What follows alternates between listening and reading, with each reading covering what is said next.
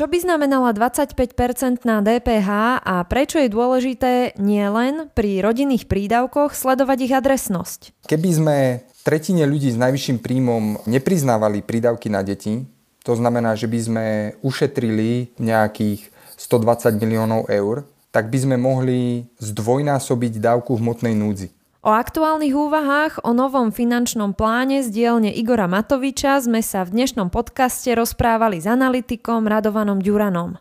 Vítajte pri počúvaní Ines na dnes. Moje meno je Ina Sečíková a toto ekonomický podcast, ktorý dnes potrebujete počuť. Počúvate podcast. Počúvate podcast Ines na dnes. Od víkendu zo všadiaľ vyskakuje informácia o tom, ako chce ex-premiér a súčasný minister financí Igor Matovič podporiť rodiny, pričom občania sa majú postarať o baby boom. Na dosiahnutie tohto cieľa chce pravdepodobne využiť zmenu daňovo-odvodového mixu a zvýšenie DPH.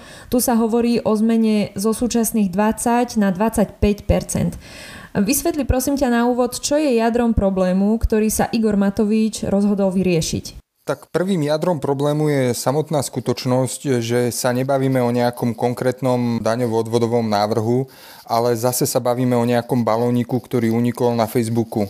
Pri zmene vlády sme dúfali, že táto metóda ohlásime nejakú myšlienku na MDŽ a potom to niekde dopracujeme a dopočítame, že je už za nami, ale ešte nie, takže my vlastne nevieme, o čom všetkom sa máme baviť. Na jednu stranu je to zmena daňovo-odvodového mixu, snaha zvýšiť podiel nepriamých daní, ale zase znížiť odvody a daň z príjmov fyzických osôb. Ale teraz vidíme, že okrem zmeny v daniach majú byť aj nejaké nové výdavky a to je v rozpore s touto myšlienkou, lebo obidve veci naraz nemôžeme mať. Nie je možné aj znižovať odvody, aj zvyšovať dávky. Čo by sa teda udialo, ak by sme zvýšili DPH na tých 25% Závisí od toho, čo by sa udialo ako B alebo C.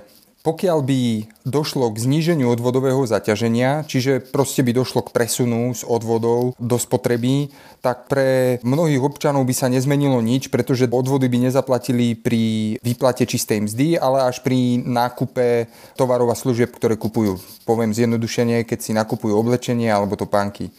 Pre niektorých ľudí, ktorí majú vysokú spotrebu, ale nízky príjem, lebo majú nejaký iný zdroj príjmov, tak im by spotreba zdražela, alebo aj daňové zaťaženie by zdraželo, pokiaľ v ich daňovom koši predstavuje DPH väčšiu položku, ale nedošlo by k takému zníženiu odvodov. Takže je možné urobiť takýto transfer, ktorý by bol pre mnohých daňovo neutrálny, ale opäť, pokiaľ z tohto zníženia majú byť financované nové dávky, tak k tomu nedôjde a vlastne dôjde k celkovému zvýšeniu daňového zaťaženia. Áno, jasné. Igor Matovič tu tiež argumentuje týmto. Citujem, rodina z modelového príkladu, matka a samoživiteľka s minimálnou mzdou zaplatí na vyššej DPH maximálne o 20 eur mesačne viac, zlomok z toho, čo reformou získa. A ďalej, dôchodcom sa vyššia DPH automaticky vykrie cez valorizáciu dôchodkov o dôchodcovskú infláciu, čiže nič nestratia. Konec citácie. Hovorí teda vlastne, že to nikoho zásadne nebude bolieť, ale získame takú sumu peňazí, ktorá má zásadne zlepšiť život tým, čo to najviac potrebujú. To si už vlastne aj okomentoval predtým. Dá sa ale toto urobiť, aby to nikoho nebolelo a prinieslo zisk? Tak ani jednorožec neexistuje, ani perpetuum mobile neexistuje a ani my sa nemôžeme tváriť, že existuje niečo ako obec zadarmo. Jednoducho musia byť skupiny ľudí, ktoré zaplatia to, čo iné skupiny si zase zoberú v podobe dávok, pretože nič ako obec zadarmo neexistuje. My nesedíme na nejakom tajomnom ložisku zemného plynu, ktorý by nám mohol umožniť, tak ako v arabských krajinách, vyplácať vysoké dávky bez toho, že by sme platili vysoké dane. U nás to musí zaplatiť predovšetkým domácnosť zamestnanca. Akurát tento transfer by spravil to, že táto rodina zamestnanca by povedzme prvých 10 rokov platila vysokú daň z pridanej hodnoty a nemala žiadnu kompenzáciu. Nasledujúcich 20 rokov by mala nejaké kompenzácie a potom by zase platila vysokú sumu. Čiže vždy by to platili ľudia, ktorí práve vtedy nemajú deti. Ja by som ale v tejto súvislosti ešte povedal, že čo je vlastne našim cieľom a že či takáto konštitúcia dávok a daní je zlepšením alebo zhoršením. Bohužiaľ, z toho balónika my vlastne nevieme, že či sa cieľuje starnutie obyvateľstva, alebo sa cieľuje plodnosť žien, alebo sa cieľuje vôbec príjem, ktorý majú matky, ktoré sú samoživiteľky a majú nedostatočné príjmy.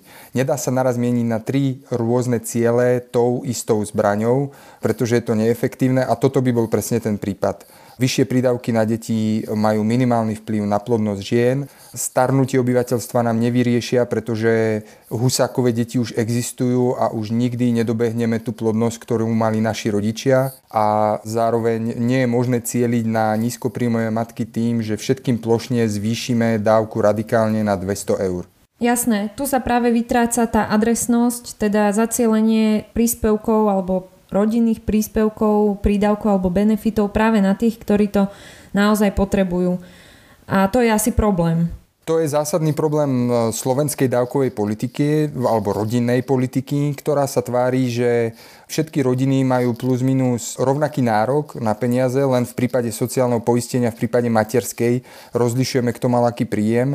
Ale čo sa týka rodinných prídavkov alebo výšky daňového bonusu alebo rodičovského príspevku, tak tam majú všetci nárok na rovnakú sumu, pričom vieme si predstaviť situácie, kde rodiny tieto peniaze v podstate nepotrebujú, ale zároveň si vieme predstaviť aj rodiny, kde prídavok na dieťa 25-50 pre matku, ktorá práve nemá príjem, jednoducho nemôže pokryť náklady, ktoré sú spojené vlastne s živením ďalšieho občana. Áno, tak možno, že aj tu by bola cesta.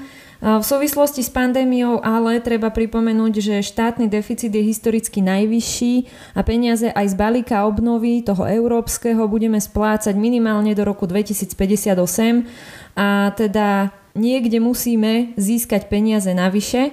Otázka je, či zvyšovanie DPH ktoré by zároveň štát vo veľkej miere mal použiť práve na takéto rodinné prídavky a benefity bolo riešením, alebo či by mohla byť cesta pomocou škrtania vo výdavkoch. To by nám stačilo, alebo sa to nedá?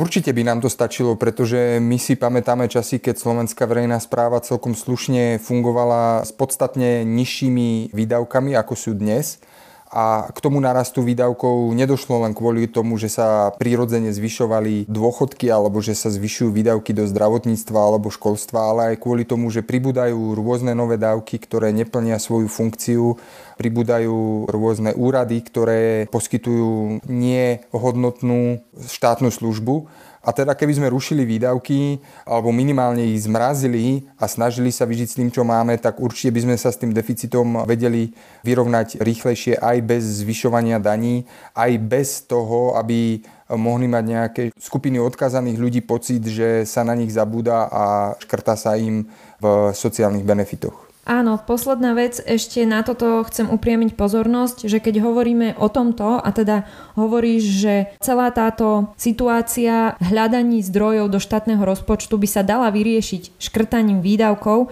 Určite mnohým potom napadne, že na to doplatia práve tí, ktorí nevyhnutne potrebujú nejaké sociálne dávky alebo príspevky a že teda ak budeme škrtať v rozpočte, tak na týchto ľudí sa nebude myslieť, že minimálne sa im žiadne dávky nezvýšia a už vôbec sa ich situácia nezlepší. Takže tam na toto pri správnom škrtaní vo výdavkoch je priestor, áno? Ja uvediem taký príklad, na ktorý ľudia často zabúdajú.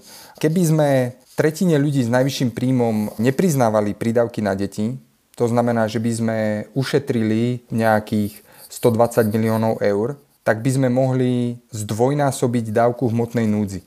Má to vyjadriť tie pomery, že na dávku hmotnej núdzi ako takú, čisto na samotnú dávku hmotnej núdzi dávame 125 miliónov eur, dohromady 163 miliónov eur, ale na prídavky na deti dávame 350 miliónov eur.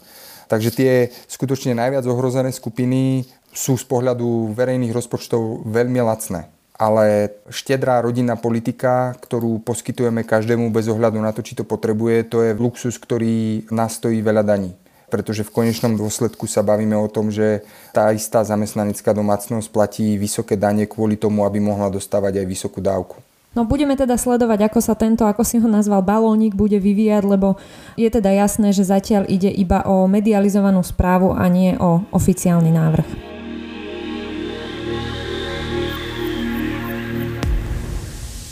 Sme radi, že ste si na svojich 10 minút vybrali práve tento podcast.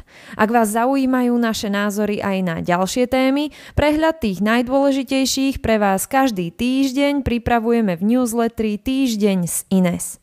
A ak by ste nás chceli podporiť, návod ako to urobiť nájdete na našom webe ines.sk v časti Podporte nás. Ďakujeme a do počutia na budúce.